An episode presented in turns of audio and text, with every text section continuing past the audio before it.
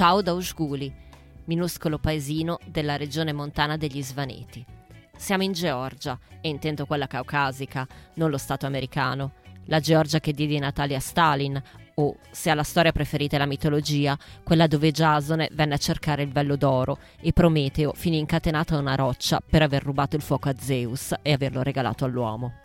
Una nazione bellissima, la Georgia, ricca di natura, di storia e di formaggio, di panorami che mozzano il fiato e vini che stroncano le gambe. Gli svaneti, poi, di tutto il paese sono uno dei luoghi più remoti e suggestivi. È per questo che la cartolina di oggi ve la mando da qui, da un posto nel quale mi avevano intimato di non venire.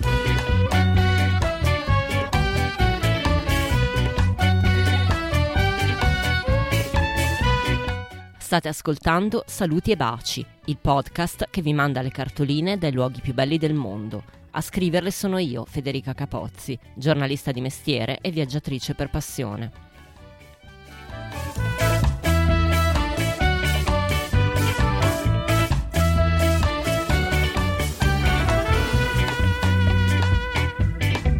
Sì, avete proprio capito bene. Io e Giorgio a Usculi non avevamo il permesso di arrivarci. A negarcelo erano stati quelli dell'autonoleggio, che nel consegnarci le chiavi di un duster immacolato ci avevano intimato di evitare le località proibite dal contratto, quelle dove mandare un carro attrezzi in caso di bisogno sarebbe costato loro più che comprare un'auto nuova.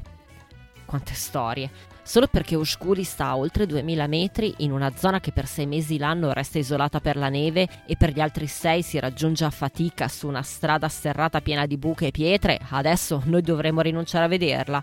Ditelo a Giorgio, che ovviamente annuisce e poi parte in direzione nord, imboccando impavido i fangosi tornanti del Caucaso. Io protesto perché non sono brava a rompere le regole, però un po' alla volta mi placo quando mi accorgo che la strada non è poi così dissestata e fuori dal finestrino il panorama è talmente bello nel suo tripudio autunnale di giallo, rosso e nero da cancellare ogni remora. Bello e molto diverso da quanto della Georgia abbiamo visto finora. Si diradano le abitazioni, si assottigliano le strade.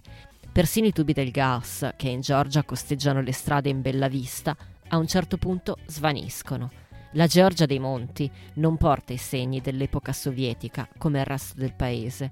Non ci sono vestigia evidenti di un passato bolscevico. Brutte case squadrate, periferie tristi, funivie pericolanti come quella di Chiatura, che sfida le leggi del buonsenso e ancora oscilla, tutta arrugginita, meraviglioso ultimo baluardo di un tempo che nessuno rimpiange. Ma questa è un'altra storia, è un'altra cartolina. Noi, nel frattempo, siamo arrivati Ushguli ha una manciata di case e torri difensive, costruite in epoca medievale tra gli alti pascoli. Mi fa ridere perché di queste torri ce ne sono circa 200 nel territorio circostante e 200 è anche il numero di persone che all'incirca vivono da queste parti oggi. Ushguli è quieta e fuori dal tempo, un gioiello vivido dove non esistono colori smorti ma solo tinte accese. Il blu del cielo, il verde dei prati, il bianco abbagliante delle case baciate dal sole. Passeggiamo, scarpiniamo, arriviamo fino alle pendici di un ghiacciaio scivolando nel fango e sulle rocce, mentre un trio di cani infoiati, che ha preso a seguirci come i topi del pifferaio magico, ci si accoppia tra le gambe per 20 km circa, rischiando di farci precipitare in un canyon.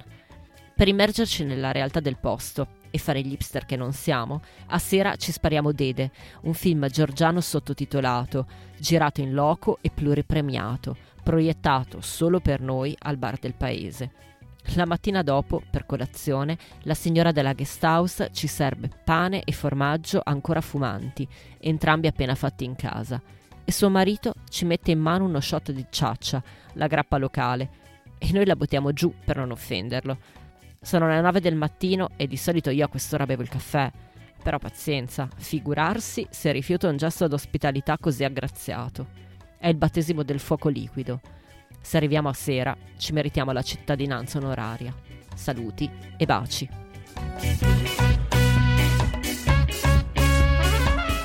Avete ascoltato Saluti e Baci, un podcast felicemente autoprodotto. Ringrazio Giorgio Ghezzi che mi monta le puntate e mi porta in giro. Se questa cartolina vi è piaciuta, cliccate segui, datemi tante stelline e cercate saluti e baci su Instagram e Facebook.